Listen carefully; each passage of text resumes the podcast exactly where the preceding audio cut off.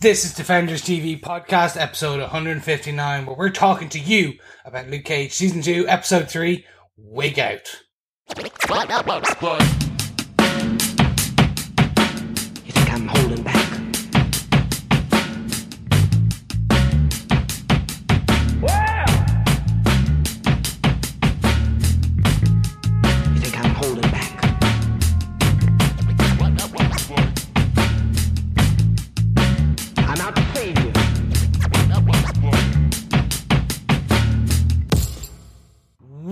Everybody. It is Defenders TV podcast episode 159, where we're talking to you about Luke Cage season 2, episode 3, aka Wig Out, because I just like saying aka. I am one of your hosts, Chris Jones, joined today by my fellow Defenders in Arms. Yeah, I'm one of the other hosts, Derek.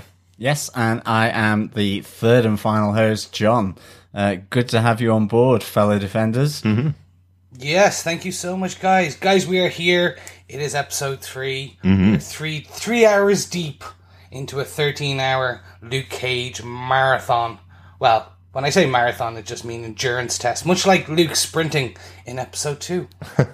Yes, we don't sprint on Defenders TV podcast. We don't watch ahead. We uh, we generally watch the episodes and record our podcast. So uh, you'll be getting two episodes a week from now on, on Tuesdays and Fridays every week. This is our first episode being recorded after the show has gone live to everybody around the world on Netflix. So been really interesting hearing some of the feedback from uh, some of the watchers and uh, some of the fans of Luke Cage. Seem to be very uh, happy with the series so far. Trying to avoid spoilers uh, as we are, uh, trying not to read uh, reviews that have spoilers in them. But it's great seeing the overall positive reaction um, to people from this series. Yes, and fellow offenders, remember, no matter how much good we put out into the world, there will always be the evil Thanos led dark side. so if you do see anyone complaining, say what? Just be like Bu- Luke Cage, be bulletproof. Let it just bounce off you because there's no point getting into the dark side on this because we are here in Defenders Deep Pass. We dive deep into every episode of the Netflix universe shows, and you know what? They're so good. We have bullet points upon bullet points upon but just bullets really and points. so today we're going to be looking at episode three, and do you know what? If you want to know more about our show, if you want to know about all our previous work, you can get access to everything we've ever done over at the website at defenderstvpodcast.com, and that will also tell you where you can follow us, where you can join in the conversations, where you can even give feedback. Because do you know what? We want to hear from you. Mm-hmm. But before, well, actually, no, not even before we jump into our bullet points, let's actually celebrate the writers and directors of this episode, as we do every episode, but it just makes it sound more important because I'm talking right now. Derek, can you give us the deets? Absolutely. This episode was written by Matt Owens. I love this writer. He's done eight episodes of Agents of S.H.I.E.L.D., my favorite Marvel show. Oh, yeah, he's your favorite. Absolutely love him. Absolutely love him. He also wrote episode three of the first series of Luke Cage, so he has worked with Luke before and all of the cast. So, uh, yeah, he's got a really good handle on these characters. Really enjoy his writing for the show. And this episode was directed by Mark Jobst, the first male director for season two of uh, Luke Cage. I didn't mention this in the last couple of episodes, but one of the things they talked about in interviews coming up to the launch of Luke Cage was that uh, they felt there was actually something missing from season one of Luke Cage by not having any female directors on board. So about half of the episodes have been directed by female directors. Um, we had Lucy Liu for episode one, and we had Steph on episode two, both female directors, and now coming back to Mark Jobst. He has worked uh, in this world of, of Marvel Netflix. We've talked about him a couple of times before because he's done episodes of Daredevil, Punisher, and season one of Luke Cage. So uh, nice to have his eye in for this episode, which is quite an important episode for the characters of the show, I think. Uh, so good to have a director that's worked with all of the cast before, and you can kind of see how his style is used in this episode as well. He definitely knows the world really well. The last piece of coverage we did was Jessica Jones season two, and they came out officially, and every director for season two was female. And I've actually been thinking more and more about this, and I actually really am proud of what the this universe or these the series, the universe, if you know what I mean, the Netflix guys, is by introducing diversity, but not for div- diversity's sake. Yes. What they're doing really is showing that by having this 50 50, 60 40 split, we're getting that to the right director for the right episode. And they're getting, we're getting that great spectrum of the different point of views, the different styles. Mm-hmm. But enough of my flapping. John, do you want to tell us what they gave us in the synopsis? Sure. In the aftermath of Luke Cage's intervention to save CJ and his mom from Cockroach, Luke's brutality and single-mindedness is challenged by both Claire Temple and Misty Knight. As Luke feels castrated and talked at, he continues to pursue his leads in his fight against Mariah and Shades. In the Yardies' backyard, he encounters a new boss, Bushmaster, at the head of the Brooklyn Jamaican gang, and seemingly stamps his authority over his new threat to Harlem. Elsewhere, Mariah continues to heal the rift with her daughter, Tilda, with the launch of her Family First program in Harlem. At the same time, she launches her move to riches and legitimacy with the Atreus plastics deal. Misty, still feeling pressure at the precinct, connects with Colleen Wing at the dojo and over a drink, regaining her swagger with a fine left hook as she defends herself against a violent group in the bar intent on revenge. Cockroach's beating and hospitalization strains Claire and Luke's relationship to breaking point. An argument between them both exposes fundamental differences, and Claire asks Luke to leave her apartment. With Luke reeling from his fight with Claire, he is left reeling again, this time from a punch, as Bushmaster delivers a message straight to the heart of Harlem and his yard. So much great stuff in this episode. Really, really couldn't take my eyes off the screen for a lot of this of this story. There's just some fantastic moments, and as you mentioned, Chris, one of the most emotional moments I think we've seen uh, so far in in all of the Netflix shows, led by Mike Colter and Rosario Dawson, two of the most experienced actors in the uh, Netflix universe because they've appeared in so many shows over time, and it really shows these two actors and how great they are uh, in this episode. But we're not going to start off there. I have one thing I want to continue, which is we've been talking about how I've been I was came in spoiler free, mm-hmm. so I, I particularly didn't watch any of the. I muted Netflix on social media, just muted, didn't unfollow. I muted just for the lead up. Yeah. and. The scene with Misty and Colleen, which we'll discuss later, was one of the trailer teaser points. That's right. That was released. I'm so glad because I went in fresh and I was like, this is amazing.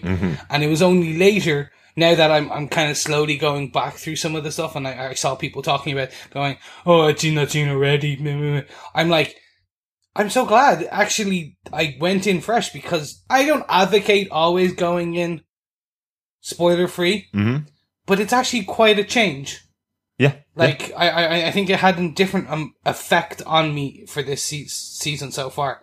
Good. Um, so really, really good. Good stuff. I will. I will say, I obviously have watched all of the trailers, and I don't think it took anything away, uh, knowing that that scene was coming up. It's kind of cool. You kind of knew that those two characters were working together and were friends, so seeing them together and how it played out in the episode worked much better than just having the the fight scene stand alone as it was. It was just a nice tease for the season, but uh, I definitely think it works better in the show itself. Um, John, do you want to kick in with the bullet point? Yeah, our first bullet point. Um, do I have to do your job for you?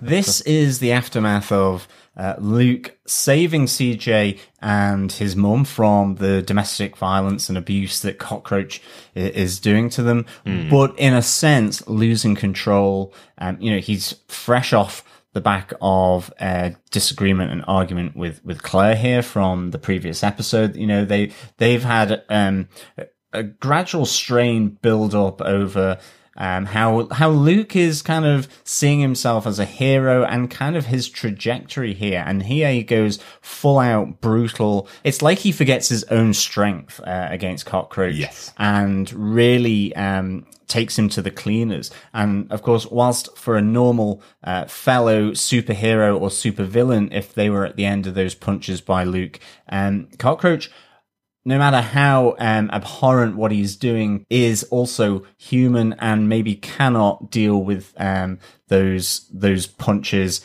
uh, and those smackdowns from from from Luke. And uh, this is really good because it ultimately ends up with Claire and Misty both coming to CJ's uh, apartment here. You've got Cockroach absolutely knocked out, few broken ribs, possibly concussion.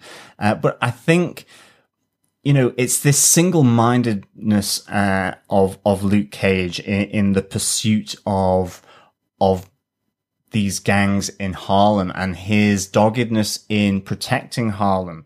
But it's really becoming self obsessed and self righteous. He really is um, battling against everyone. Uh, as well as himself in, in what he's wanting to do here. And I, I thought uh, this was a really interesting treatment of Luke Cage. For me, Luke Cage has been a moral center, you know, especially in Defenders with the other members of, of that group. You know, he was the one that didn't want to bring down the the skyscraper. He didn't want to use the explosives. He doesn't want to kill people, and he has this real sense of morality about him, and he did in season one as well. You know, guided by Pops as well as Claire Temple. But increasingly, whether it's frustration or whatever, he's moving in a different way. He's moving down a different path. And uh, what I really liked here is that you know Misty really does give him a slice of humble pie, or so he should, but I don't think he takes it on board when you see the rest of the episodes. You know, she's there going, it doesn't look good. Claire has said the same thing. He's there going, I do the right thing and my freedom is at risk. If you were doing your job properly, I wouldn't have to do it for you. And Misty just retorts to him to say, you know, don't talk about um, self-sacrifice. You know, she's lost an arm here. She is absolutely under pressure in her job because of her trying to defend Luke Cage. He doesn't seem to appreciate the lengths that she's going to to actually keep him from going back to Seagate prison. And, you know, at the end of the day, she comes back. It's this whole idea of, you know, vigilantism and then the, the police and detectives. She goes, but you may have cost me my best chance at getting Shades of Mariah whilst doing my job. Yeah. And I really like this treatment of, of Luke Cage. I like that they've taken him down a, a darker route, really, and seeing him, um, battle with trying to maintain that legitimacy and um, sort of approachability that he had in season one, whilst ultimately trying to fight people with no morals. It's like he has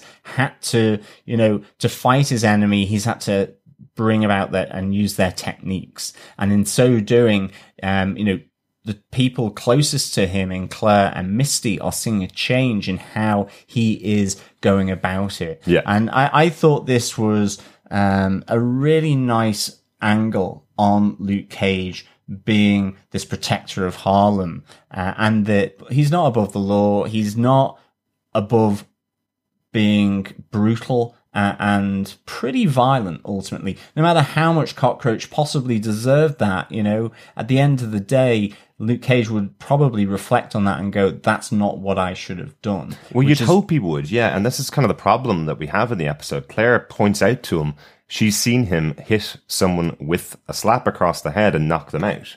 He punched this guy into the floor. Um, and only stopped himself from killing him when he realized there was somebody else in the room, when he came back to his senses. Yet he's here justifying it to Misty and to Claire. You, you hit on the right description of it. Self righteous is what we've got here from Luke Cage. He absolutely believes or is trying to sell to other people that he believes what he's doing is right. And what Misty points out to him is, how can I do my job if you're getting there before me and punching in the leads that I have?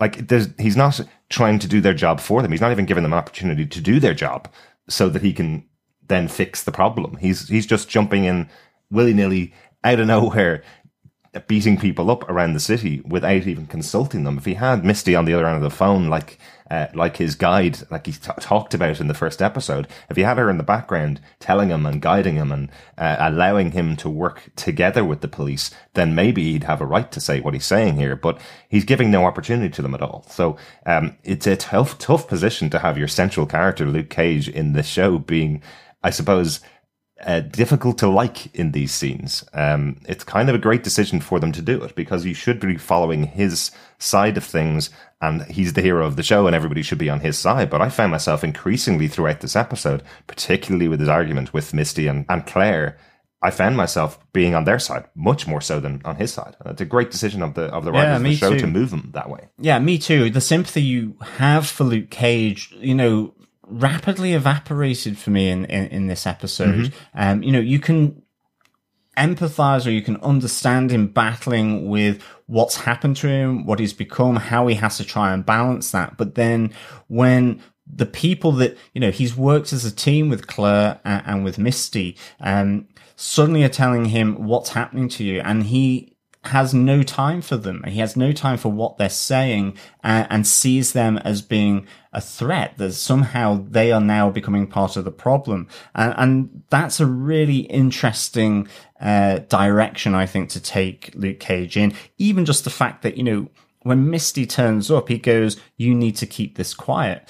So it's really interesting. You have our hero of Harlem asking the police to cover up exactly what he's done. Yeah. Uh, which is stuff that he was fighting against in terms of um, police cover up or um, police being corrupt in the first season. So you have this whole circle happening and it's a really interesting take. And whereas Misty has been involving him with the cases uh, that link to Mariah and Shades, all of a sudden Luke is, is, is not using her is not working as a team. And and there is this fracture between misty uh, and luke as sort of an investigative team uh, where you know informally where he's almost like a, an informer to her. And then also with claire and and with luke in terms of that partnership in what luke does in harlem. So I, I thought this was really really strong. Absolutely. Yeah, no, look, I, I, I loved where that they're taking this, which is what can bring down the indestructible man, the bulletproof man, now that he's even more indestructible, even more bulletproof. Mm. You start taking away his support structure. So in Defenders and in Luke Cage season one, we see, and even Jessica Jones, we see a support structure being built up. We see Luke Cage, aka Carl Lucas, come from being the undercut, undercast teenager to becoming the hero of Harlem. Yeah. So he has risen the ranks. What happens when the hero, the king, becomes the tyrant? Mm-hmm.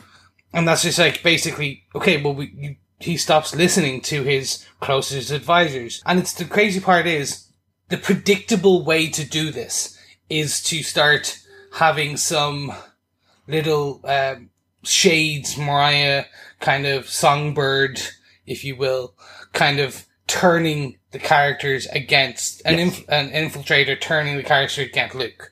Or vice versa. And then big surprise, big reveal at the end. Oh my god, that person was actually working for the bad guys all along. Mm-hmm.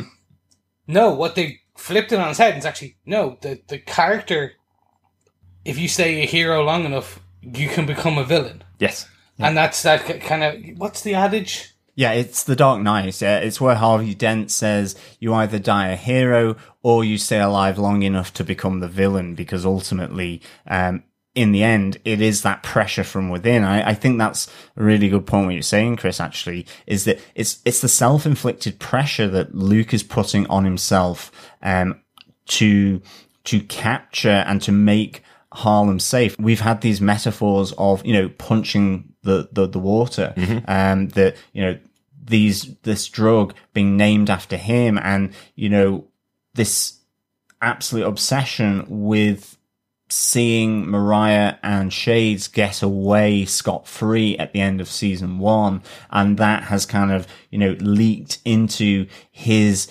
purposefulness um, and focus as to what he wants to achieve in Harlem. So it becomes more obsessive than um, objective. And ultimately, that eats it up. And any criticism of that, then he's, that's just adding to the frustration and he's projecting that back onto the people ultimately that he is trying to protect and those people that care for him an awful lot. Mm-hmm. And remember as well, there's also that pressure in the background of the Hero of Harlem app that's going around where everybody in the city is following Luke Cage to see what crime he's going to stop. He has this pressure on him now to be a hero of Harlem at all times because he's being watched. So this idea that he talks to Misty and says, cover this up because effectively that would affect his fame. If this, if this gets found out that he went into somebody's house, broke down the door and beat the crap out of someone on the floor, that would affect his fame Yeah. because he lost control. So uh, very important to kind of they they are reiterating that, but not as I suppose not as plainly as I just did there, but they're reiterating that in the show that the other pressure that's on him is the fame. And it's that he's oblivious to what the other people are doing to help him. You know, this, this idea that Misty actually is putting her job on the line. You know, her her captain uh, really would get rid of her, but he's saying the only reason you're still here is because you've become the NYPD's Private Ryan. You know, you effectively let an assault perpetrator leave the scene of the crime. Um, you know, Luke either is oblivious to this or um, he's just not even considering that this is helping on what jeopardy that's putting Misty in with regards to um, her own career and her job. Uh, and I think that's really important. And when he, you know, he tackles Claire saying, You called the police. And she goes, Well, no, actually, I called Misty and an ambulance for, for Cockroach and for CJ and his mum.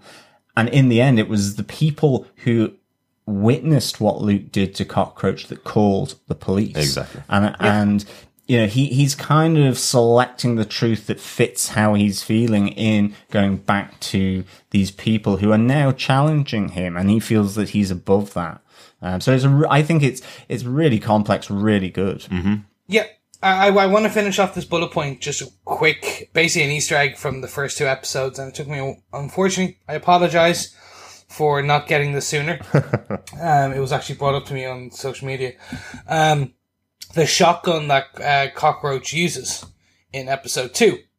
Um, actually, that is from his introduction in the 1975 Power Man comic, Power Man 20, issue 28 um, where he was introduced. He was more of a crime boss in there. Now he's like mid level. He's not. He's trying to be a crime boss. He's coming, trying to rise the ranks, but he's not. But the shotgun he uses, the the six barrel shotgun, is um, from that comic.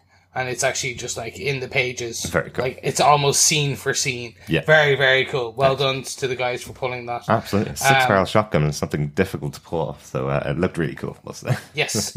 so moving on to bullet point number 2 Let's go back to Mariah Dillard. Yeah. Yeah, drumming up support for her Family First initiative that is being bankrolled by the owner of Atreus Plastics and obviously is part of her wider plan, both to kind of um, blackmail him uh, for for money and for a piece of his company, so that she can uh, ultimately gain her fortune as well as her freedom from uh, the life of crime, but also as a way of connecting back in with her daughter, her estranged daughter, Tilda Dillard, uh, who effectively is helping her to rehabilitate her political career as a councilwoman. Because even though she's still a councilwoman, you know, there was a lot of shade um, projected onto her uh, from the media at the end of season one because of her connections there. She managed to survive that, but she is now trying to rehabilitate this.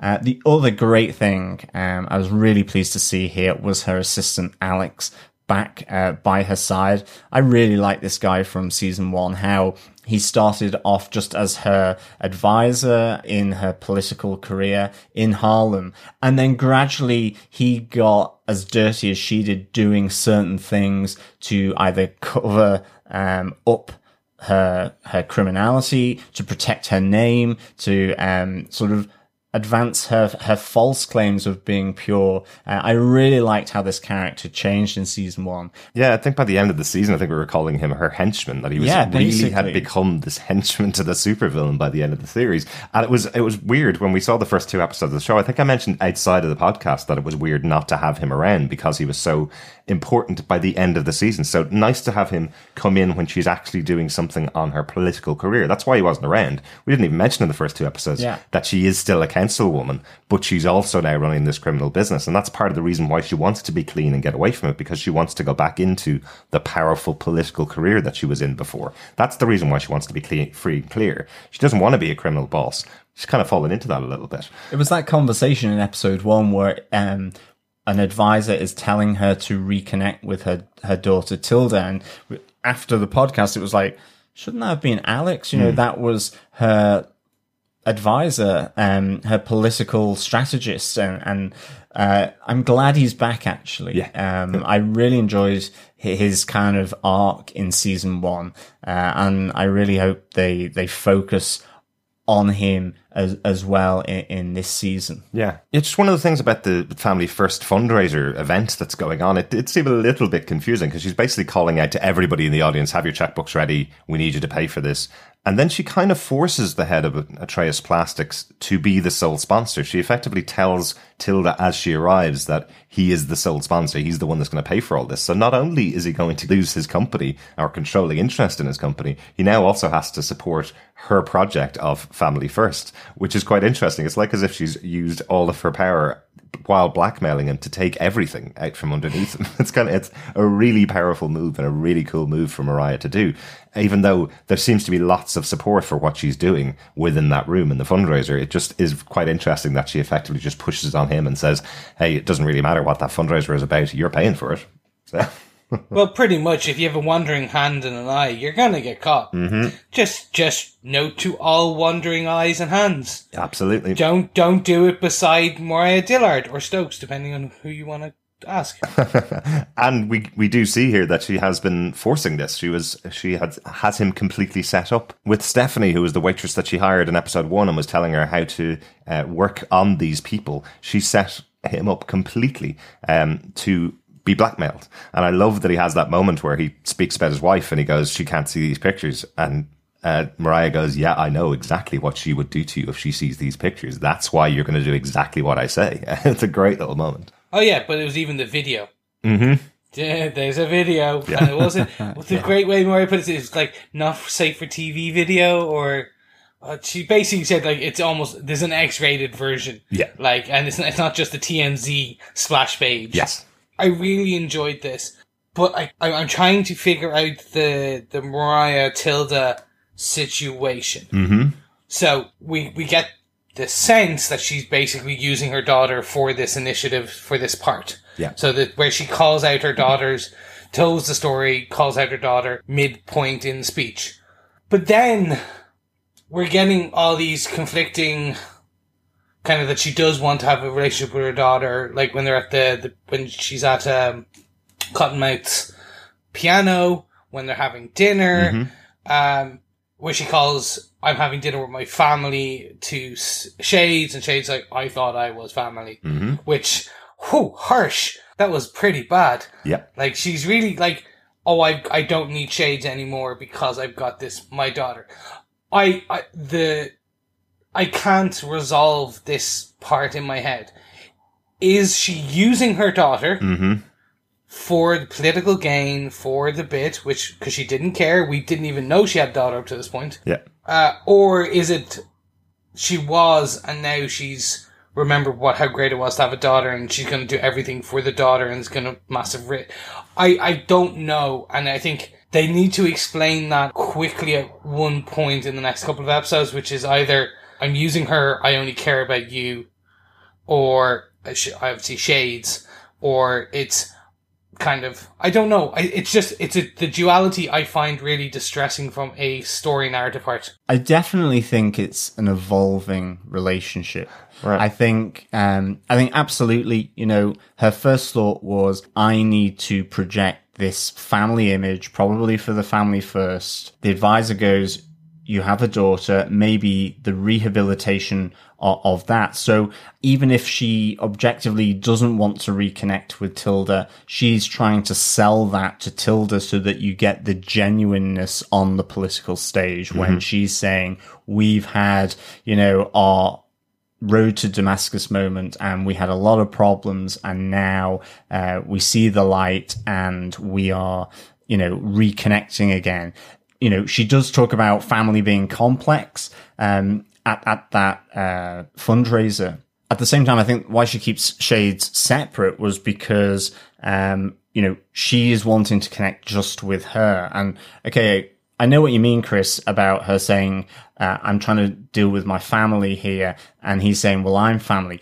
I mean, I think he still is. I don't think Shades and her um, are, are necessarily going to split up. I mean, because you see them with the money after the deal uh, for the fundraiser and the blackmail of the guy who heads Atreus Plastics. You see them with the money. And actually, Tilda is looking back at that moment, seeing the two of them embracing. You get that m- fantastic little capture on the camera of the king and queen with their crowns up against the painting. And I wonder if that's the reality of Mariah and that she's just selling what she wants to Tilda. Yeah, yeah. However, I think one of my favorite bits of this episode as well was Tilda and Mariah sort of reminiscing about when she was younger, saying how I remember sitting here, uh, you know, with the collard greens, with Aunt Mabel, telling people off, um, Cornell playing the music. Um, but then she talks about the bloody towels in the trash can and, you know, people speaking in hushed tones and, you know, th- there's this idea of the dark corners of the Stokes family and that they're both trying to push through that. So I wonder if there's an element of an innocent here who maybe has a bit of Stokes in her where Mariah's saying those hands are pure Stokes as she's playing the piano, that we see this kind of fall of someone who's trying to distance herself from that darkness. But kind of gets brought into it. I think at the moment it's evolving. I think we're, yeah, in the next two or three episodes, as you say, Chris, if, uh, that it, it kind of gets sort of gradually brought out into the light the true motives of Mariah and maybe even Tilda. Uh, who knows? It would be really interesting. I love the fact that after Tilda mentions the hushed tones that she used to remember as a child, that's when shades arise Yeah, when they go into the Yeah. corridor and have a hushed tones conversation. Uh, what I do think is quite funny, though, I'm wondering whether Mariah is actually just saying, "Don't come round to my house like that." Shades, because it's scary as hell when we look up from the table and you're standing there staring at us. It's like that's really creepy. Shades, don't come round to my house like that again. I think that's what she's saying. Uh, but this is the thing I love about Mariah's character. She is supposed to be like this. We're we're not going to get it plainly laid out for us what her plan was in future. I think it is supposed to be duplicitous right now. We're supposed to believe that she is trying to work her way back into the life of Tilda. I'm not even sure whether the Friends First initiative that she's talking about wasn't just done for Tilda's benefit.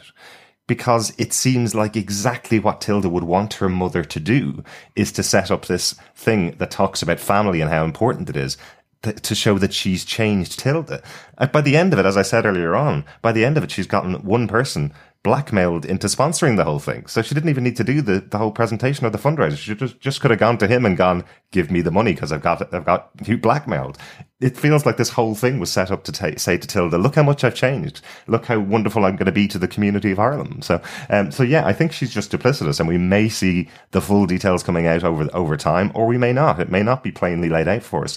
This could be just something that we'll see playing out in the back of Mariah's head. Yeah, I, I just want to quickly point into the bit that uh, John said about uh, Tilda may have a bit of Stokes in her because what we do, we get Bushmaster earlier in very earlier in the episode talking about his little songbird in the camp, mm-hmm. and we find out at the end it is obviously Billy, and we can get onto that point later. I was sure in my head at that point it was Tilda. Yeah, me too. Yeah. I was like, I know that's what they wanted you to think, and I'm like, oh my god, that will be fantastic. At the end of this, if we get a brand new Black Mariah, mm-hmm. like in the, the form of Tilda being completely corrupted with shades by her side, Right. That will be fantastic. I don't think that's I don't think that's the way they're going to go. Um, I think obviously the the moment when we had Bushmaster and Tilda meet for the first time when he comes around to the shop to buy his stuff, she seemed pretty terrified of what he was buying and what he was going to do Yeah. with it. So I think that was there so that you didn't think. But yes, as you say, when he mentions your little songbird and you see her playing the piano, you do put two and two together. I- Yeah. I know what you mean. Um, but it is it's also quite interesting that a character that had a two minute scene in episode one with Mariah happens to be their plant in there, the cousin of Yes. uh, of the Yardie gang. So that's quite a cool idea where you definitely now have to pay attention to every background actor in every episode from now on because you never know what's going to happen to them three episodes down the line or four episodes down the line. Exactly. Gents, I think it's time we move on to bullet point number three. Oh, yes. We have had this down as just Misty and Colleen, but screw it. Let's just call it for what it is. The Daughters of the Dragon. This was the pilot. Yes. And I am a hundred percent okay with that. This was just fantastic. It's one of those things that just makes sense for the crossover, doesn't it? Yes. I wa- I wasn't really expecting. I knew Colleen Wing was going to be in the show. I just wasn't expecting her to come in this early in the show. But it makes so much logical sense that Misty would still be in contact with her and calls her up when she needs to take out some frustration and talk to somebody outside of her day to day situation. Colleen's absolutely the right person, and I love how Colleen Wing treats Misty. I love that she's not Yeah. willing to pander to her self pity. That's the kind of idea. She's kind of going, why would you be self pitying?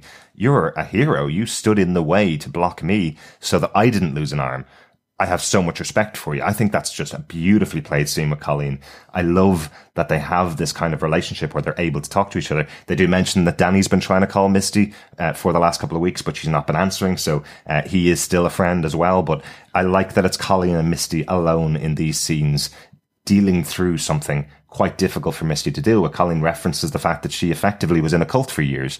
Um, so she does understand what Misty's been going through. She understands the pressure that Misty's been under because she was under similar pressure in the past. Yeah, and I mean, even I, I love the moment where Colleen sort of backflips her to the the mat in the boxing ring, and mm-hmm. and Misty's kind of you know again she's pl- she's playing it for the sympathy. You know, are you pleased that you took down a, a one armed cripple? And she's like, no. If that's how you view yourself, that's how you view yourself. But she then goes, you're not that. You're you're the reason that I still have an arm you were selfless. You jumped in and saved me. Um, and she goes, I'll never pity you. So don't pity yourself. Exactly. And uh, really, really interesting. I mean, this is just such a great, great team up with these two ladies, um, both in the, the boxing ring and when they go for the drink in, in the bar.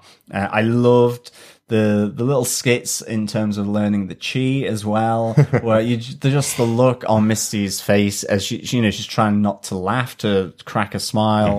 Uh, and, then, Just does that chant that we would all do if somebody started talking to us about chi. um, and about how hokey it all feels Mm-hmm. to her. Uh, Really, really good. Um, and I love the moment where Colleen's like, do you want a drink? And she goes, I've got plenty of water. And it's like, no, not that kind of drink. Yeah. And, and they end up drink. in the bar, uh, just chatting about what they would do if they won a million. And um, I just love the very different things. One is about libraries and books, and the other is I want to get a dirty Mustang that's got V8, all this kind of stuff. Not that I understand any of that, but you know, really, yeah, You've watched Top Gear.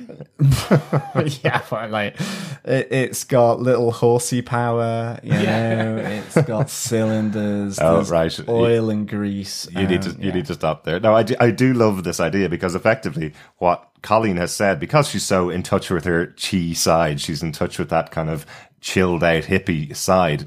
If she wins a million dollars, she'd do something that she could do today for free. She'd go to a library where you don't pay for books and read the books. Like that's hilarious. I love that that's that moment. It's not I buy a big mansion and set up a great library in it. I would go to a specific library where it's all free and read the books. It's it's hilarious. And Misty is yeah, dirty car, of course. That's a that's absolutely the coolest thing. I'm wondering is that a car that appeared in the Daughters of the Dragon uh, or in Hero for Hire comic books? I want to check that the specs that she gives and see if that's an actual car that's been in Marvel Comics at some point that Misty's been driving. Uh, I have a feeling it might be a reference. Probably. I do want to give a big hat tip to the costume designer in th- this episode because having Colleen wearing the white, Missy wearing the red kind of burgundy kind of coloring Yeah. is a direct nod to their classic color scheme and kind of outfits in the comics as the Daughters of the Dragon. Yeah.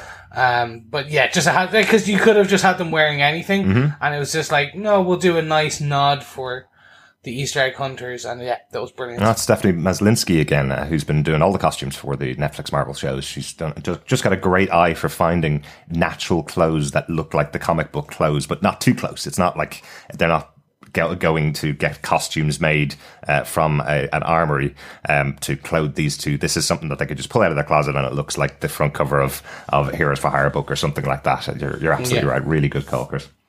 I, I want to bring in just the, the bar fight with Morty. Yes. My God, Morty and his shallow swimming chat up lines, uh which actually weren't chat up lines because he just wanted to have a go at uh, poor old Misty just for putting his brother away. Yeah, it's quite interesting, isn't it? I missed that the first time. I was kind of going, why is she punching him again? Oh, yeah, okay, of course. It's because she put his brother away in, in, in prison. So, once again, another little thing about putting the head above the parapet. You know, Luke Cage, we've talked about many times already this season about the fact that he's got the fame following him around the city. Misty, in another way, is around Harlem and she's obviously arrested a lot of people in Harlem over her years working for the Harlem PD. She had left and is now back in the Harlem PD. So she's back around the area where she arrested a lot of criminals. So uh, there are going to be these moments when she goes out in public where she'll meet someone that's a relative of a person she put away. And it, it can be pretty dangerous if you're not as kick-ass a fighter as, uh, as Misty. I love how that fight plays out. I love that you have Colleen just sitting back with her beer in hand,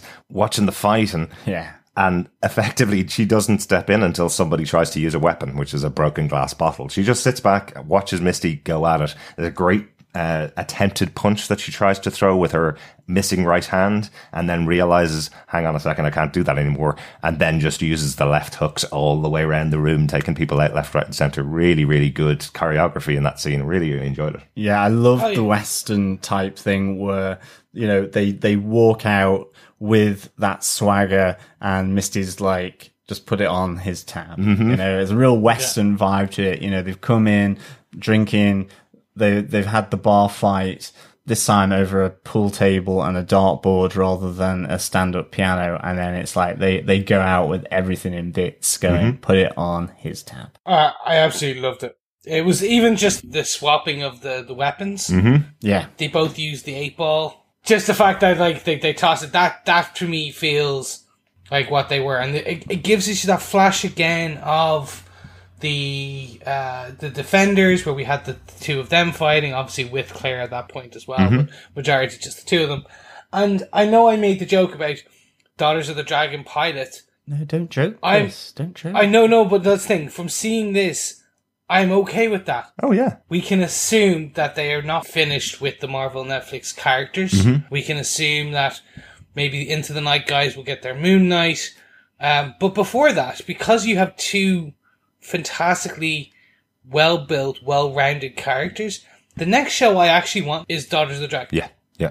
I want to see that just based on just this scene, well, this not scene, but based on this episode, their their swagger, the chemistry. the, the chemistry. Yes, thank you. I think we mentioned it back in Defenders as well. They really did have a good bit of chemistry back there Yeah. when you saw them working together for the first time. But now you really feel they're friends. As I said, that moment with Colleen just kind of going, um, "I'll treat you with respect always. Don't put Yeah. yourself down." It- oh, and also again, leaning up against the bar, watching her fight when she has just told her that she doesn't feel strong enough anymore, but Colleen knows she is, and she won't isn't willing to step in unless her life's in danger. It just sound, it just seemed like a really good pairing of these two characters, and absolutely want to see uh, more of them over e- even in, in their own series or at least in the rest of this show. Yeah, I think we here on Defenders TV podcast are absolutely pro Daughters of the Dragon series, um, and we certainly have loved seeing Misty Knight and Colleen Wing uh, connect up here uh, in in Luke Cage. But okay, these two are coming together, but we see um, a little bit of uh, a split uh, happening in Luke Cage, and I think this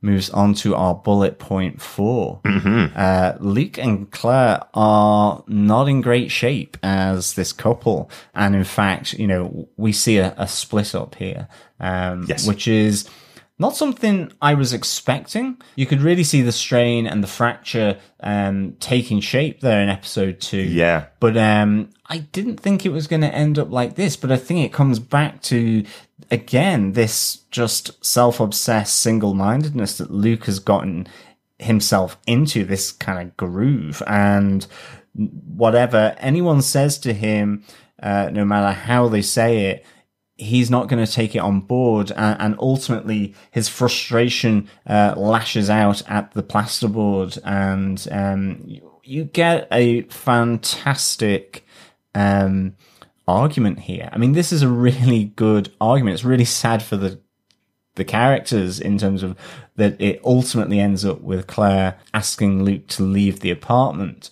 But the argument itself, uh, again, just so well written, really nicely done. uh, as to how it's being approached in this series. And I thought this was like just phenomenally um, written, acted, uh, and just how it it felt right within the context of what they've done with Luke Cage season two so far. Yeah, absolutely. And I think it's quite interesting that we talked about their fight in episode two. And I think Chris and, and myself both kind of said, we're not on Claire's side here. We're on Luke's side. She shouldn't be forcing him to go back and, and meet his father just because of what she's gone through in the past. And in this episode, it flips completely. I can't see anything of Luke's point of view here. I do not understand his point of view. This idea of coming to Claire, who's gone through so much with him over the years, and going, You don't understand what my life has been like.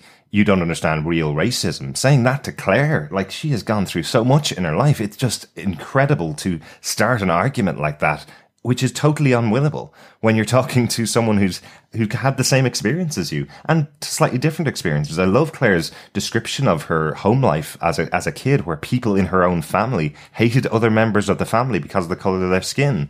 Um, it's it's a fascinating argument to have. And just to have Luke Cage going, you don't understand what my life is like when I walk into a lift. If there's a white woman in there, she's clutching her purse so that I don't steal it from her. That's what I'm looked like.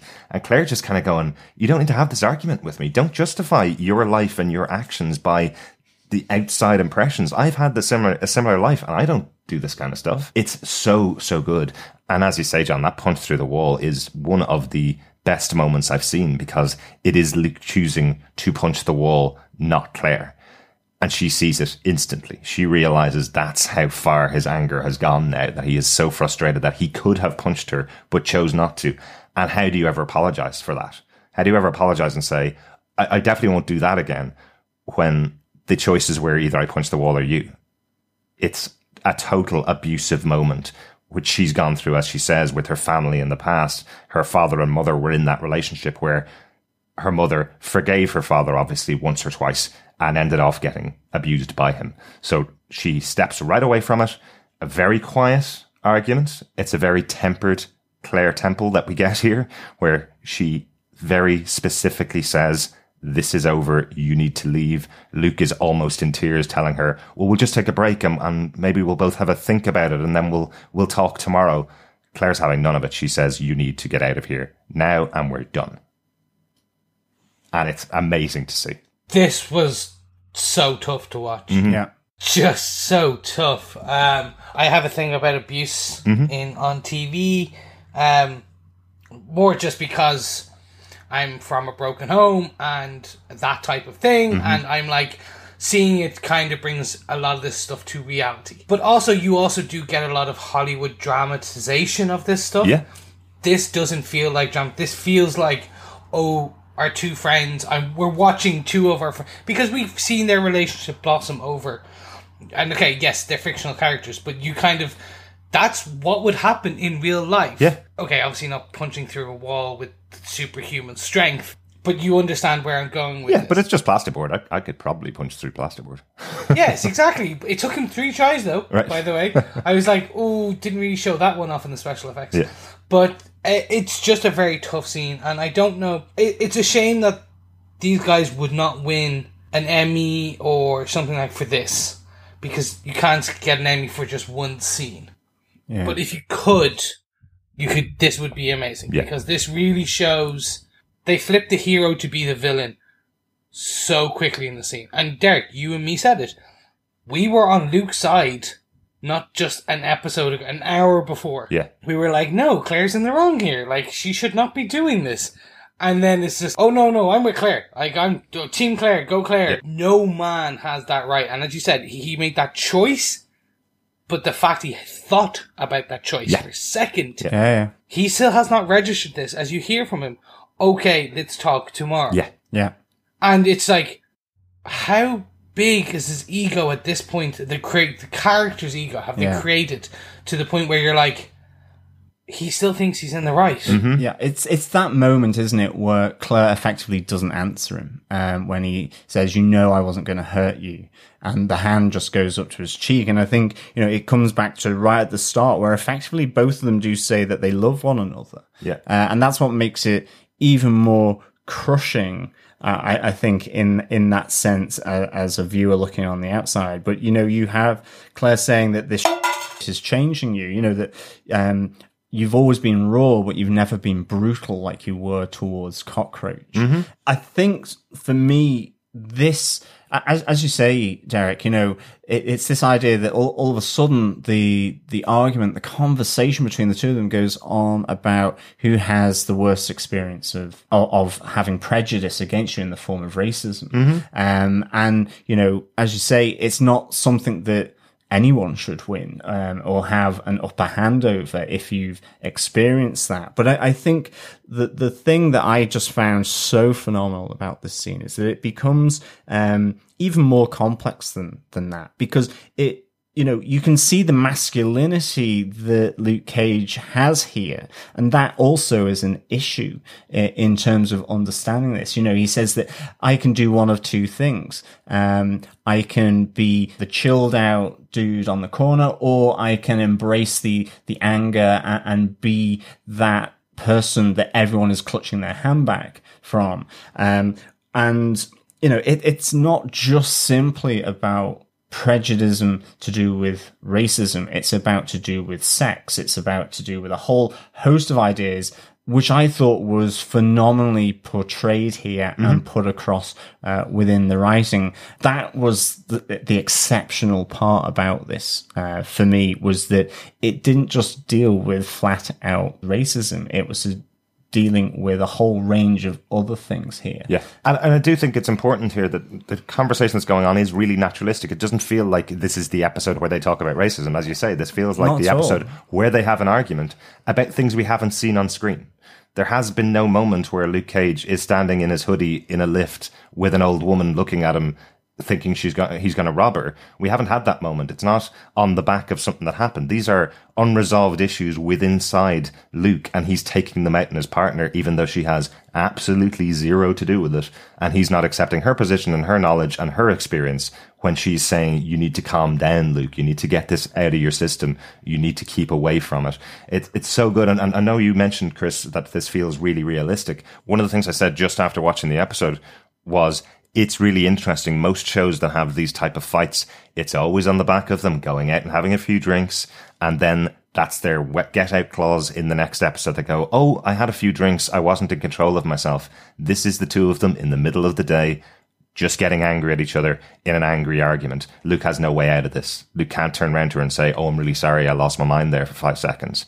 This is going to be very difficult for him to come back from Yeah. if he can. Yeah. It's it's that complexity of prejudice uh, and um, if I can just use an example from the latest series of RuPaul's Drag Race, actually, where RuPaul um, talks about how he had had to deal with prejudice. And he goes, first of all, it was from white men because he was black. Then it was from black people because he was gay within that community. And then from gay people for being effectively uh, an effeminate uh, gay person. And these different tiers, uh, these different times in your life where you experience that and don't expect it, get over it, just the complexity. And I think that's what is drawn out by Claire in this.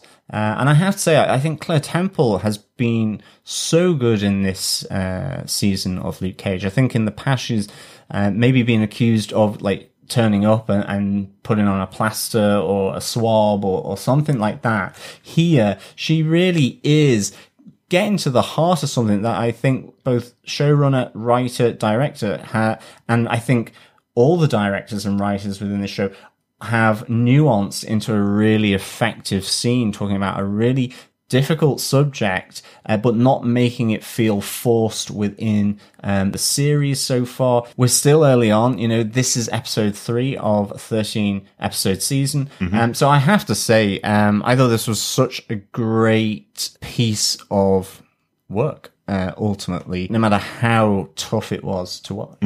And that's exactly what I said to you guys. As soon as I finished watching this episode, I went, "Oh, that was tough." Yeah. Yeah. And I, that, I'm leaving my point at that.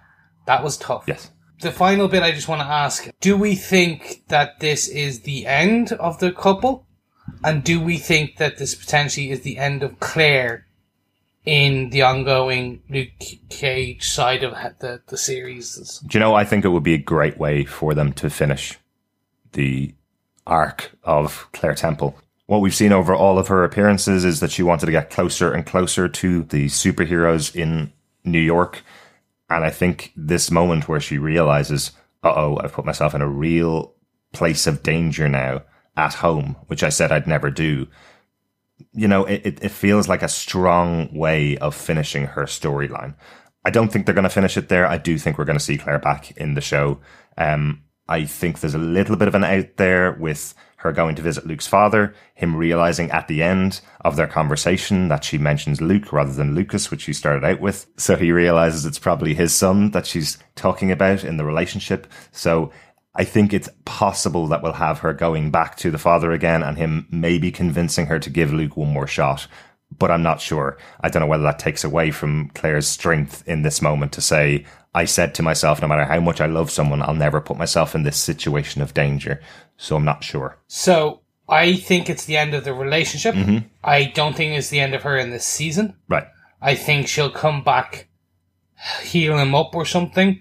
But then when he goes to try to kiss her, she says, "No, I'm out. Mm-hmm. I told you that," and that will be the end of the Luke Cage Claire Temple. Yeah. We'll continue to see her in other se- series, so she'll be in Jessica. She'll be in, I think, because they have made her like she needs to be back for Daredevil. Maybe. Um, I think I think that she they made her too. They made her the Nick Fury, Mm-hmm. the Philip Coulson. And sadly, there is there was a moment eventually that uh, that Nick Fury stopped appearing in every single Marvel movie, unfortunately. And I think Rosario Dawson may have come to the end of her contract with Marvel Netflix. So if they bring her back, it might need to be for a bigger role um, than her appearing for a few episodes in, in various series. This is the biggest role she's had is within Luke Cage. We said Yeah. her, her treatment in Luke Cage season one was fantastic, and I think it's better in these first three episodes. So I'm hoping we do see her back. But she was the third daughter of the dragon. Mm-hmm. So she was the trio to Misty and Colleen. Yeah. Yeah. And I think we, with her little tiger claws. Yes. If we saw it like that, that Yeah, I, I yeah. can't remember. Not with her tiger claws. I meant with the weapon that looked like claws. Yeah.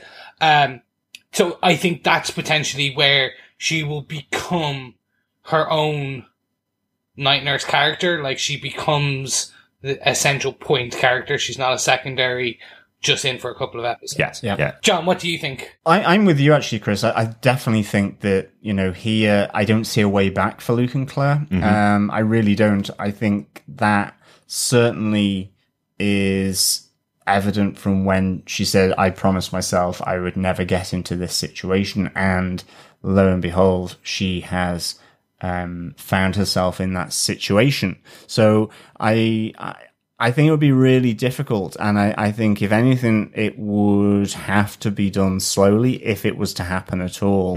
Uh, and I don't think we'll see it in season two of Luke Cage uh, at the very least. She will still um, maybe heal him up or, or care for him because I think you still get that sense that, you know, this is like a tragic split uh, that's happening. They both care for one another, but it's just gone and gotten way out of hand.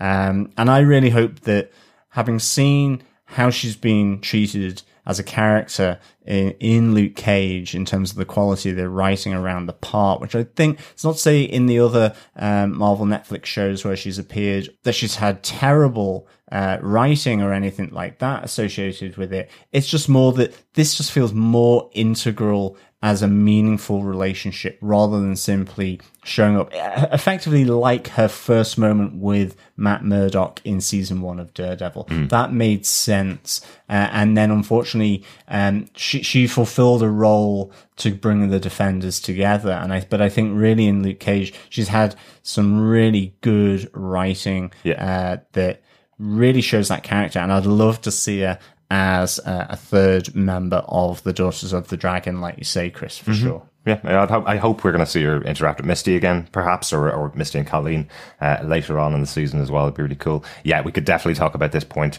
for an entire podcast because it is probably the best moment we've seen of drama anyway, uh, that we've seen on screen. Yes. So let's go on to a bit of a funner a more fun moment. Well, I was going to say, speaking of pain, bullet point five, um, Bushmaster brings the physical pain here for sure. Yeah, yeah, but before the final scene of the episode, we do get a big warehouse fight. We get a bit of a superhero fight. Uh, as we see Luke take on a whole gang of Yardies uh, when he goes down to Brooklyn to pay a visit to the Yardies' hometown or their backyard, as, as you said in your in your synopsis earlier on. It's a really interesting fight, isn't it? I, I watched it the first time, kind of going, this is a little bit slow for a fight. It seems to be a little slower than the way they do a Daredevil fight, for example, or an Iron Fist fight. Even it seemed to cam the camera or the movement seemed a bit slower. And then I realized when I watched it the second time that actually this is a test of Luke's powers. It's not about 20 people coming in and attacking him at the same time and him fending all of them off. This looks like Bushmaster is going, okay, right.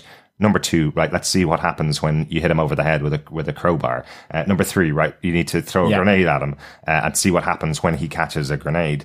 Um, it's a great fight. There's some great movements within it, but it just feels like it's totally set up as a test rather than a battle. It was like a gladiatorial battle where, you know, as some becomes the, the hero of the, the Colosseum, the, the challenge becomes bigger Right. and greater for him to prove his worth. And, and here you see that, uh, Bushmaster's right hand man is filming. Uh, the whole fight on, on, on a mobile, and you see Bushmaster himself not getting involved, but just kind of looking and analyzing. And you get that great moment where he's in that spiritual circle of, of candles with the, the different roots and, and herbs burning uh, as he's looking at that footage of Luke uh, and and his fight, uh, and he's doing a load of moves. It, it's like he's finding the move that will ultimately lead to a takedown of, of Luke Cage, which uh, was really really cool. I really enjoyed that. Yeah, I think they're kind of building Bushmaster up to be this. Um, do you remember there's a character called Karnak from the Inhuman comics and as well as the, the, the TV show, which we, we shall not mention? I definitely didn't think we'd be talking about Inhumans at all, uh, ever on this show. Yes, but uh, we strangely did because kind of he was a martial artist, but he could find the weak spot in any uh, character. Bushmaster is constantly kind of coming and he's just evolving his style. So yes, he is making himself more powerful because he is inhaling more of that nightshade. But when you said like he's watching it and then all of a sudden the way the camera pans to the TV and him, you could see that he was, he was weaving outside if you line it up, he's weaving outside of Luke's punches and stuff. So it looks like, okay, he's testing Luke's powers to know, as you said, what's the one that's going to do it. By the way, that grenade scene, oh, Yeah, so good. just the holding it in the hands. I was hoping like they blow the hands apart or something, but just showing he how powerful Yeah. he's becoming that it's just the grain falling out. I really enjoyed this progression of the Yardies. yeah. yeah, Yeah. me too. We did get confirmation that Shades and Bushmaster do not know each other. Yes. Yeah. That, Yes, that's we true. got yeah. confirmation on this. He says he, he's just an ag- aggressive new leader, a very aggressive Jamaican guy is now the new leader of the Yardies. That's right. Yeah. Uh, there is also that great moment within that fight where we see another, I think, newer power of uh, of Luke Cage, where he gets shot at by guns. Once again, somebody uses a gun on him, but I think that's just again part of the test that Bushmasters has heard so many times. This guy is bulletproof. Well, we might as well try some guns on him and see what happens. But what we see is Luke bouncing bullets back to again to kill one of the guys that shot at him, or at least injure one of the guys that shot at him. He falls to the ground, doesn't he? And he's, he's hurt. But we see him bouncing bullets back off his body and directing them at somebody. I don't know whether he's just learned to do that better. He's doing that shoulder thing. Yeah. Uh, like one of those Yeah. great memes, uh, the one with the cat and, and the dude where they're Yeah. going, mm. I just thought it was very much a Terry Crews. I'm going to bounce my abs at you. It's just like, come on.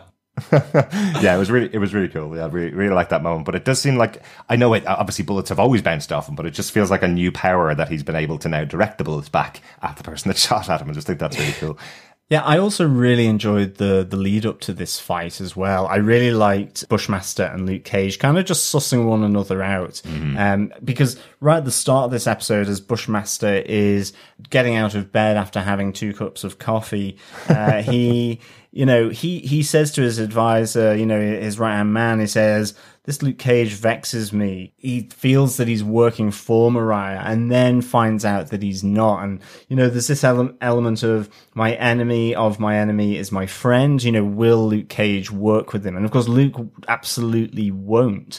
Um, you get this sense of, you know, Bushmaster's, uh, that Harlem is his birthright. And, you know, this comes to haunt Luke Cage uh, right at the end of this episode where he's knocked to the pavement and you have Bushmaster just looking over him going, you know, this is my yard. Um, really, really cool. You know, in terms of this idea of Harlem being his birthright, I love the fact that, you know, this, this 20 odd million that he's given to Shades, um, with the head of poor old Nigel in the, uh, who apparently lacked vision, which of course you would if you've had a knife effectively scrolled across your, your eyes and the bridge of your nose.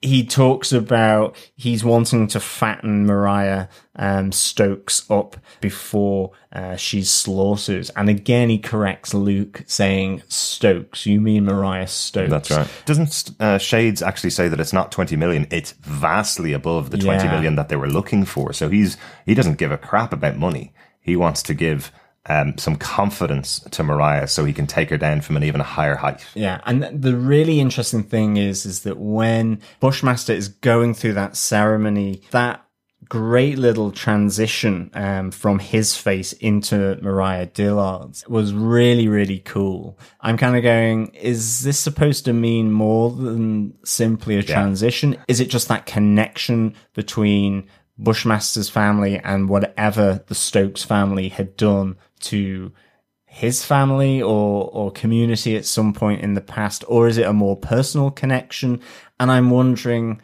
was there a was there a merge of another face in there that he is channeling because i thought before it went from bushmaster into mariah dillard's face that there was this kind of um, fading in of another image of someone else. Maybe where he's getting his spiritual mystical power from from these ceremonies that he's doing. And I thought that was that just was really cool. This channeling of a, a- different power or spirit uh, that gets kind of faded into his face there uh, in in the shot. And I think it's probably because it's such a spiritual kind of scene because of the way it's filmed. Again, I mentioned it before, but it does really feel like that moment with Stick and Stone back in in uh, in Daredevil season one. It felt like that really spiritual place where he's surrounded by candles. And because of the kind of fading in and out, I think it's Luke's face actually that he's seeing because he's been focused on training to get Luke. And he's also been focused on taking down Mariah, the head and the heart of Harlem. Uh, he's been focused on taking both of them down. So I think that's what it's supposed to be representing. But I know what you mean. It does feel like, is there something more here? Is he getting inside their actual heads? Is he, is he transferring his essence into the two of them? Or is he sending a vision of himself to the two of them as their main enemy? It's gonna, it's a, it's, but it's a really cool scene. It's, it's really interesting. Didn't he say a line in one of these episodes, known line enemy? Yeah, so I think that's kind of potentially where we're, we're getting, which is he's getting into the mindset of, he's trying to get into the mind of Luke, he's trying to get into the mind of Mariah. Yeah. And that's where he will find their weakness. Exactly, exactly. But I, I do like how this is playing out with with Bushmaster and Luke. This idea of they keep mentioning this word yard. What they haven't really mentioned is these are two dogs in the same yard trying to own it. And once you have two alpha male dogs walking into the same yard at the same time, they're going to fight and they are going to attack each other until one is dominant. Well, it's two bulls in a pen. Yeah. is is the term that Bushmaster uses.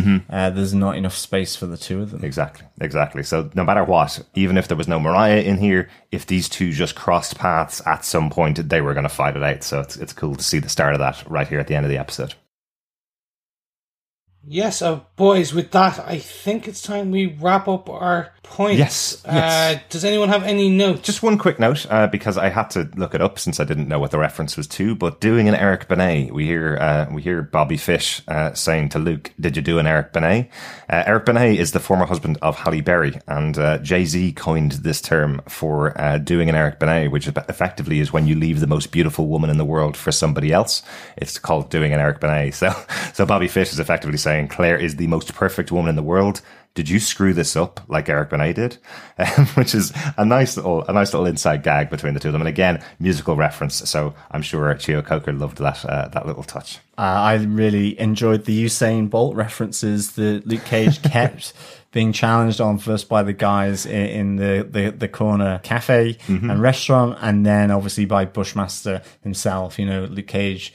You said you were faster than Usain Bolt, and he's like, "I never said that." I like that little thread, And it, uh, it really did feel well. like those old guys in the in the uh, restaurant were not going to help him because he challenged their Usain Bolt. Yeah, They're all from exactly. Jamaica. Usain Bolt being the fastest runner from Jamaica. It's a it's a nice touch that it feels like. Hang on a second, you have completely offended the entire country of Jamaica by doing something. That, or by saying something that you actually didn't say, by just even being faster than Usain Bolt, that's offended the entire country of Jamaica. I love it. Love it. Uh, final note for myself Piranha, Raymond Jones, my namesake. He is actually a comic book character from Power Man. Um, first appeared in issue 30 in 1976. But he is nowhere respectable and essentially is just this thug with sharpened knife like teeth. Wow, Like piranhas. There you go. interesting, interesting. Although I really like him to see in this take out his dentures and just have all those kind of teeth. I do not think it will happen, don't but yeah. Anyway, a boy can dream. Good stuff. But that's all my notes. Good stuff. I guess since we're finished our notes and our points, it's on to our defends. Let's do this uh, quick one, guys, because we've got some feedback that we need to get into uh, after our defends. Uh, John, do you defend this episode of Luke Cage, episode three, Wig Out? I do defend this episode of Luke Cage. I give it four and a half Nigel heads out of five. I just absolutely found this um, a really good episode. Really, really good. In fact, um, it, it challenged me as an audience member. I think it challenged the central protagonist of this entire series, Luke Cage. Um, it showed this different side the treatment of, of Luke Cage as sinking into similar areas as the people he's trying to fight against. I love just the the challenge of him from Misty and from from Claire, and ultimately, you know, really tough uh, to see as uh, Claire uh, and him effectively reach breaking point. I really enjoy seeing Colleen and Misty come together in the Daughters of the Dragon. Just so so cool.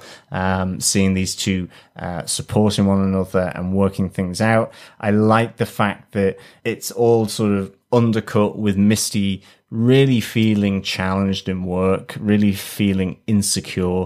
Uh, really enjoyed that, uh, and just how this when you take on the advice of your friends, when you have those discussions, that if you maybe listen, take some of it on board, you, it can really, really help you. I loved the fight scene between the two of them. That was so good. Again, Bushmaster, what um, an antagonist in, in this series so far. I'm absolutely uh, adoring how um, this character has been put across and, and how confident he is, uh, both standing up to, to Luke Cage. And I love his, his ticks, his teeth sucking. Um, I love the, the constant, no, it's Mariah Stokes. I mean, just like, again, he is a man obsessed. And then just Mariah Dillard and just seeing her being, as Bushmaster says, fattened up for slaughter. Um, I can see her world coming crashing down uh, very, very quickly here. I'm really intrigued to see uh, how that is going to play out, um, especially since we've just seen her and Shades with the crowns of Harlem over their head. So yeah, really defend this episode of Luke Cage. Christopher, do you defend this episode of Luke Cage? Yes, I 100% do. It was tough to watch. The, the whole reason being that one scene, making it very tough, changing potentially the whole fabric and character interactions of this series. I'm quite happy that they don't shy away from it. Um, very often you would save this for a latter third of the series where you kind of break down the relationship just to build them up again. You don't do it on the th- third episode of a 13 episode series. Yeah. It's unheard of. Um, well, which is just what we get from Luke Cage from these Netflix shows. They don't prescribe to the usual formula. They don't prescribe to anything. So I'm very happy with how they are doing it. I'm happy with where the things are going. I'm interested to learn more. I want to jump onto the fourth. And yeah, let's just keep going.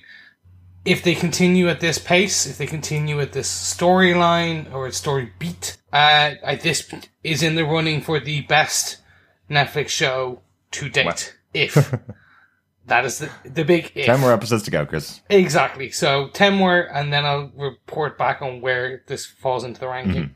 But uh, that is mine, so yes, I do defend.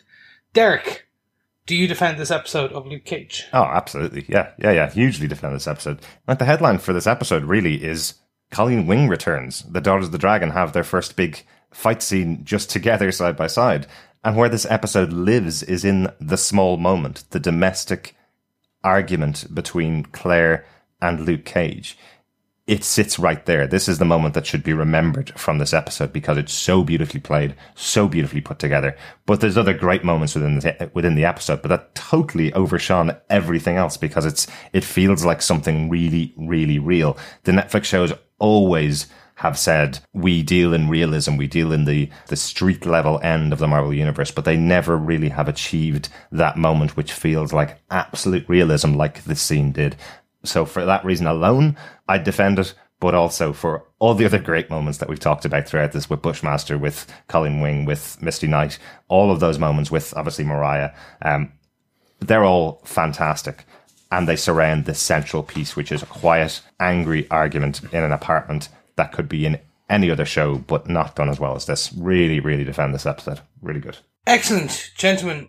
Thank you so much. I think it's time for some feedback. Yes, it's my favorite part because obviously we've been recording ahead of the episodes coming out on Netflix, and now we have responses from our wonderful fellow defenders about what they've been thinking about the episodes so far. First up, we've got Ryan with a voicemail, which he left through our website over at defenderstvpodcast.com. You can do that, or you can just record an MP3 through your voice recorder on your phone and email it to us at feedback at defenderstvpodcast.com. But here's Ryan with his thoughts on episode one of season two of Luke Cage. Hey guys, it's Ryan here with my review of Luke Cage Season 2, Episode 1. First off, I'm loving the way that they make the residents of Harlem a blatant character of this series, which again was pushed in Season 1 and they're pushing it straight away, Episode 1 of Season 2. So I'm loving that. I'm not loving so much the relationship of Shades and Mariah. I don't, I think it's weird, but I'm not going to say nothing because one, they don't care, and two, I like my life. Um, but it's good to see a lot of the characters back again that obviously uh, were in season one and didn't get killed off. So that's good. Uh, I the Yardies. You asked for feedback on the accent. Uh, I'm half Jamaican myself, so I know what Yardies sound like. Those guys are not Jamaican, but they do a okay accent just like yourselves, you noticed uh, in Daredevil when the Irish, uh, the actors playing Irish um, people, their accents dropped off. You noticed that. So I noticed that when their accents dropped off a little bit from uh, being Jamaican Yardie accents. But apart from that, it's not bad. So we've got good, a couple of good uh, baddies that are going to come up in in the coming episodes. But yeah, so far so good. I'm enjoying it. So you'll hear from me soon. But thanks a lot, guys. See you later. Bye bye. Ryan, thank you so much for that feedback. Uh, really appreciate it, and thank you for clearing up that accent piece. Yeah. Oh my god, great to know that it's not just it was just not my craziness, my imagination. Thank you for telling us exactly that part, and thank you for that feedback. Yeah, and I definitely think Mariah and Shade's uh, relationship all gives us a little bit of uh, night terrors, I think, for sure. And as you say, yeah, don't criticize it if they're around because they will take it. Uh, thanks so much for that. Yeah, I, I suppose a really good point about the about the accents, as as you mentioned. We definitely noticed that in Daredevil season two, where they had the the guys speaking Irish and it sounded so bad. Um, but I'm glad to know that they're getting the Jamaican a little bit better. We know now that the that the actors aren't Jamaican, that they're American guys. Um, so it is really interesting hearing your thoughts on that. It's it's great to know that somebody that hears the Jamaican accent quite often would be able to pick out that they're not really speaking Jamaican, but doing a reasonably good approximation of it. So thanks so much for that, Ryan. That's really cool. Ryan also left us some feedback for episode two. Hey guys, Ryan here. Just finished watching episode two. I'm liking the relationships of uh, that are developing so far in this season. We got Luke and Claire, and Claire forcing Luke to deal with his dad and the issues that he has, and how that will push that their relationship. Uh, let's see what happens in that space. You never know. are they pushing for those two to break up and Jessica and Luke to get together again? Let's see. Uh, we've got Shades and Mariah. Shades has shown how he is willing to shoot someone at point blank over a couple comments that are made. So let's see what happens there. We have Mariah and her daughter, that relationship. Uh, you know, Mariah's coming back into uh, her daughter's life. Let's see how that goes. Uh, we have Misty Knight and her relationship, I suppose, with her career, her badge, you know, uh, how she's dealing with that and how her colleagues are dealing with her, which I think some of the comments that were made were a bit out of order, if you ask me. Um, I didn't think the banter levels could be there quite so soon. She's only been back a couple of days, but you know, um, yeah. But so far, so good. I'm enjoying it, and uh, let's bring it on. Let's bring it on. Oh, just another thing, guys, for the accents. Uh, Bushmaster, when he came into the shop, he said to Mariah's daughter, "Give me what me want, and let me go on," which means give me what I want, and I'll be gone. So, just to clear that up, guys. All right, take care, guys. See you soon. Thanks so much for that, Ryan. Yeah, yeah, it's definitely getting a, very interesting. There are lots of relationship problems and, and issues going on uh, throughout this. Now that we've seen episode three, we can probably see that they are breaking up.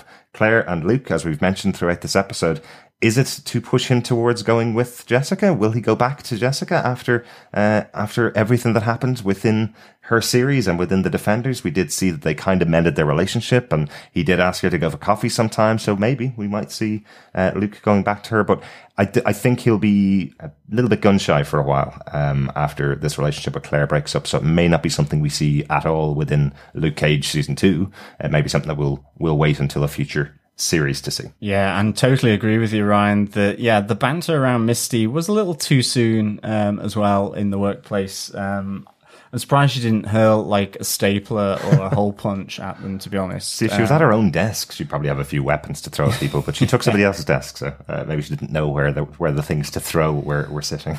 and thanks again as well for telling us uh, what Guan means, I suppose, in that conversation that Bushmaster has with Tilda. Um, yeah, it's really, it, it's good to know those different bits of, of dialect that he's speaking. yeah. Yes, Ryan, and I have a request going forward. You have a role as now a fellow defender. Anytime we see that uh, any of the Yardies or Bushmaster says any kind of colloquialisms, please just send us in a quick dictionary update going, do you know what he meant right here? There you go. that is your role for the next 10 episodes. I think that's a lot of work putting on Ryan there, Chris. what I did notice in this episode, though, um, we were talking about the the subtitles that have been uh, that were on the episodes when we got the previews for the first two episodes. They were actually translated subtitles, um, so the the subtitles weren't the Jamaican written in in English underneath. It was actually translating the words into uh, what somebody else would say if they were from the US, for example. In this episode, weirdly, every time Bushmaster was speaking, they didn't translate it. It was actually the Jamaican written underneath, so it didn't provide any help to me and when I didn't Yeah. understand a word. It was just written exactly the way he said it, which I can hear. So, um, so I didn't really need the subtitles this time, or couldn't really use the subtitles this time. Yeah, thank you so much, Ryan, for the voicemail. It's really, really good.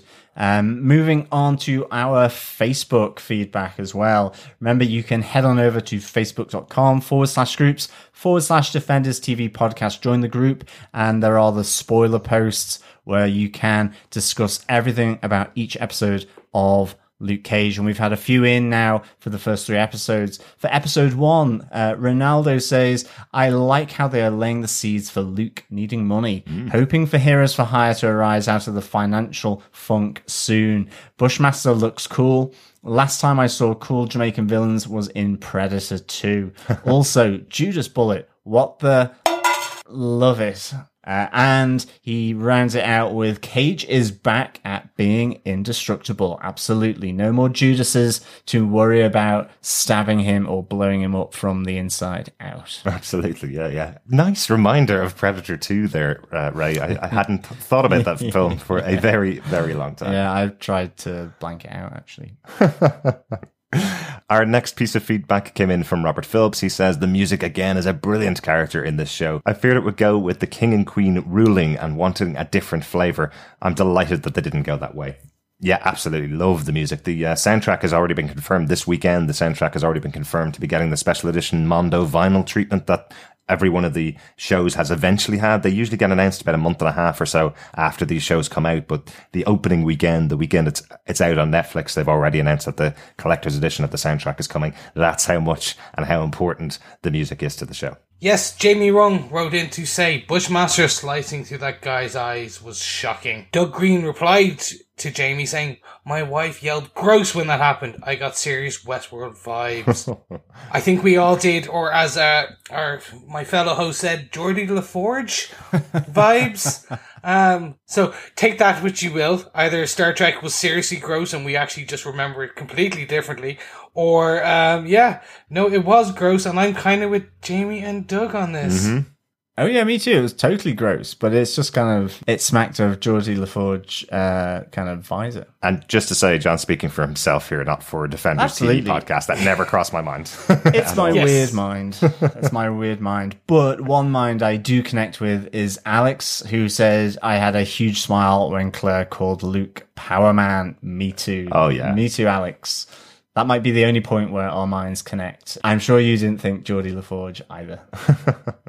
After episode two feedback, uh, Ray came back and said, You know, you're fully domesticated when you're watching Luke Cage and you're wondering what furniture deals you could score from King Arthur Furnitures.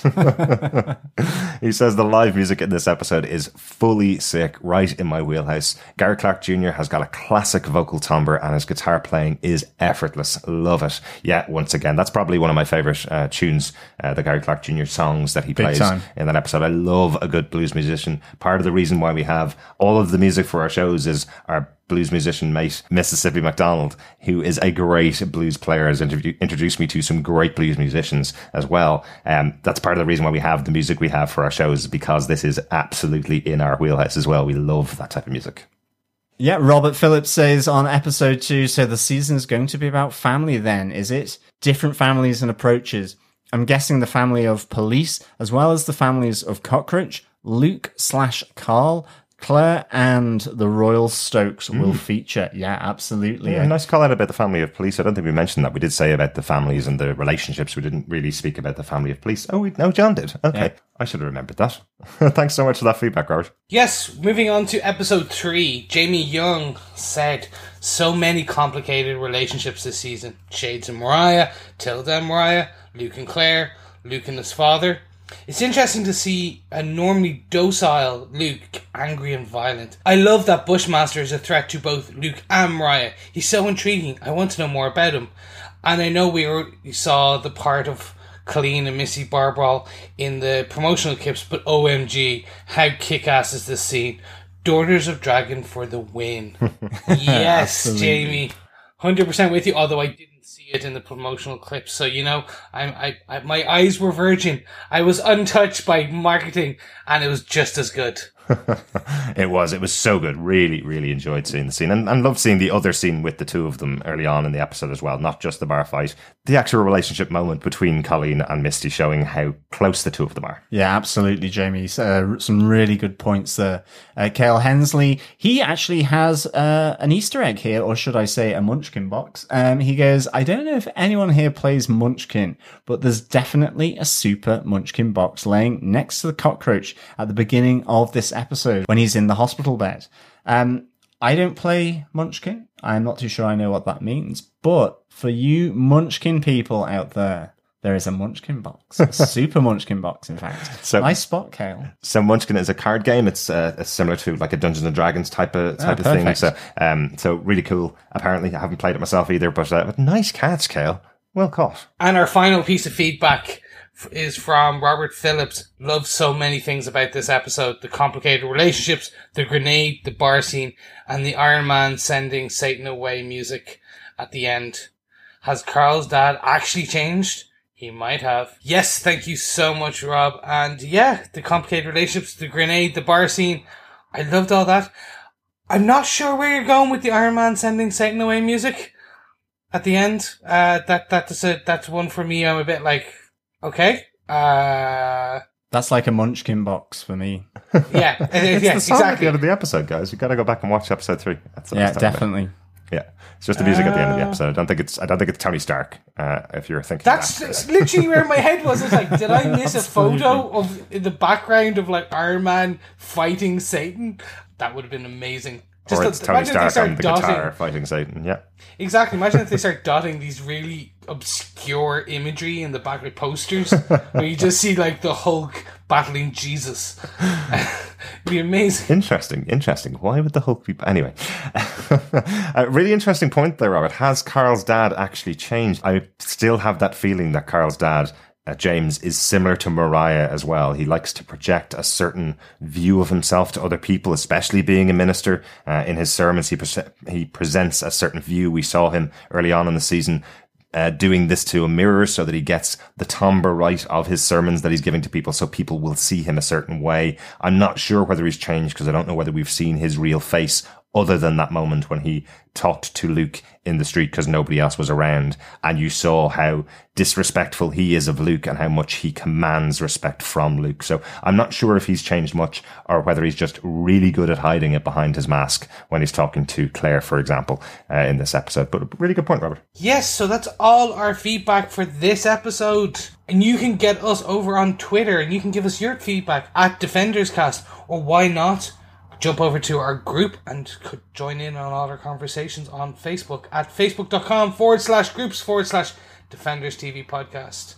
hmm And of course, as I said, you can leave your voicemail for us over at defenderstvpodcast.com or email us with any of your thoughts about any of the episodes to feedback at defenderstvpodcast.com. If you're talking about an episode that we haven't covered yet, just make sure you mark the episode number of the episode that you're talking about. But we want to hear all of your thoughts uh, about the rest of the season. And thanks so much for joining us for this episode. Yeah, and remember to head on over to defenderstvpodcast.com to subscribe, rate us, review us, um, and share your thoughts uh, with us. We'll be back with our review of Luke Cage season 2 episode 4 I Get Physical on Friday. And just to let you know as a reminder, we're moving back to our usual schedules of Tuesday and Fridays each week from now on.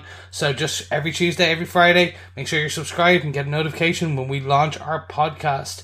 Gentlemen, on that note, I think it's time we leave, but I just want to leave our fellow defenders with this one thought. This episode is called Wig Out. Every time we read it, I all I can hear is wig out,